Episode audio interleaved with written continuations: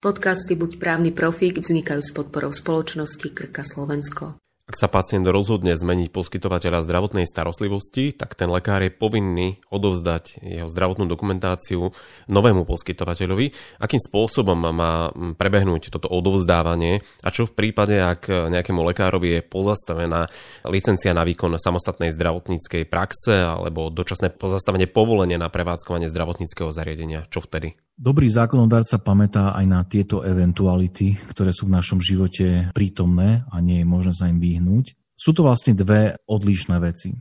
Prvá tá otázka znela, že čo sa má diať, keď pacient mení poskytovateľa. A najviac je to prítomné pri všeobecnej zdravotnej starostlivosti ambulantnej, pretože nakoniec aj vlastne všeobecný lekár, či pediatr, alebo následne všeobecný lekár pre dospelých, on je skutočne ako keby pánom dokumentácie, keď to tak môžeme nazvať, hej, že jeden prsteň vládne všetkým. I keď to v skutočnosti častokrát tak nie je a žiaľ ani tí špecialisti, aj ten lekár, aj keď dostane od špecialistov nejaký výstup z vyšetrenia, tak ho neodniesie všeobecnému lekáru a tak ďalej. Ale ten úmysel, ktorý my vidíme v právnych predpisoch, je ten, aby všeobecný lekár bol takým ústredným bodom, v ktorom sa všetky tie dáta budú zlievať. Dnes už tým, že máme e-zdravie, tak trošku samozrejme to ide tým smerom, že už by to malo byť to e-zdravie, ale e-zdravie skôr vnímam ako zbožné prianie, že to, čo je v zákone, zďaleka nefunguje v praxi tak, ako by malo byť. Takže čo sa stane, keď, dajme tomu, pacient odchádza, mení poskytovateľa všeobecnej zdravotnej starostlivosti? Zákon hovorí, že poskytovateľ zdravotnej starostlivosti musí do 7 dní odkedy mu pacient vlastne preukázal, že uzavrel dohodu o poskytovaní zdravotnej starostlivosti s novým poskytovateľom, zdravotnú dokumentáciu preukázateľne odovzdať novému poskytovateľovi. A tu by som ešte urobil takú, že bodka, aby som doplnil, že táto povinnosť eh, dnes nie je viazaná už len na všeobecných poskytovateľov ambulantných, ale sa týka aj špecialistov i keď ja som sa nikdy v živote ako fakt v praxi nestretol, že by si takéto právo, alebo že by dokonca s takouto otázkou nás oslovili špecialisti. I keď si dobre pamätám, jeden prípad si pamätám. Pani zubná lekárka jedna sa nás pýtala, že pacient za ňou prišiel a povedal, že chce, aby teda odovzdala celú zdravotnú dokumentáciu novému poskytovateľovi.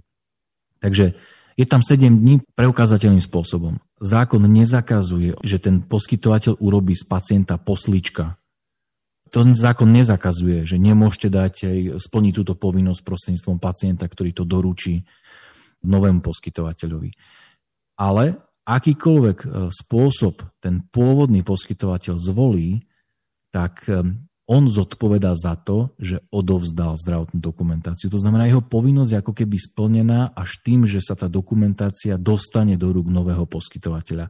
A na to si musí dať naozaj veľmi veľký pozor. Preto my napríklad odporúčame skôr, ak sú to poskytovateľia, ktorí sú niekde blízko, a keď napríklad ten pôvodný poskytovateľ už má nejaké podozrenie, že s tým pacientom boli problémy napríklad, že už má nejaký tušák, hej, že niečo za tým je, že to je komplikovaný pacient. A ak je nový poskytovateľ niekde v blízkosti, hej, že je v jednom meste, naozaj niekedy stojí za to tú dokumentáciu normálne odovzdať fyzicky oproti podpisu.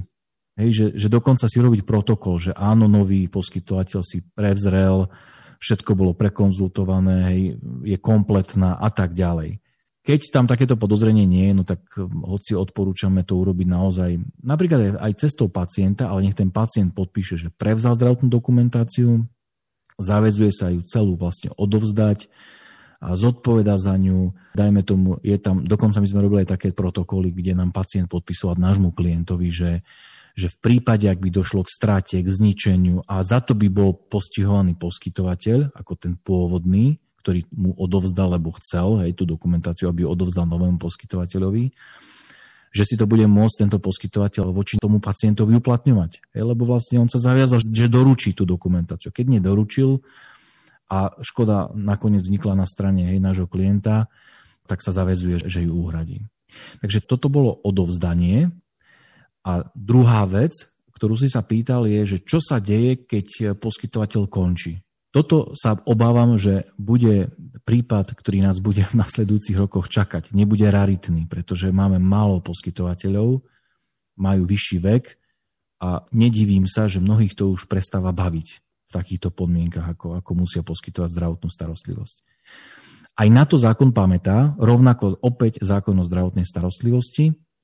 A ten hovorí, že pokiaľ vlastne poskytovateľ končí, tak e, zdravotnú dokumentáciu prevezme samozprávny kraj. Teraz hovoríme o ambulantnej zdravotnej starostlivosti. On ju prevezme do úschovy, a keď sa pacientovi nájde ako keby nový poskytovateľ, no tak ju samozprávny kraj odovzdá tomu novému poskytovateľovi. Jedno pojitko, ktoré spája to všetko, o čom hovoríme, je, a to si si určite aj ty všimol, že zákon v prvom rade sa snaží zabezpečiť kontinuitu a ochranu tej dokumentácie. Preto je to takto nastavené, že preukázateľne odovzdať, že vúcka to teraz zoberie do úschovy a tak ďalej lebo ten obsah je veľmi hodnotný. Hej, to je naozaj akože život toho pacienta s mnohými informáciami a preto je kľúčové ako keby urobiť všetko preto, aby nedošlo k strate, k zničeniu, lebo potom to môže mať na zdravie pacienta naozaj neblahé následky. Podcasty Buď právny profík vznikajú s podporou spoločnosti Krka Slovensko.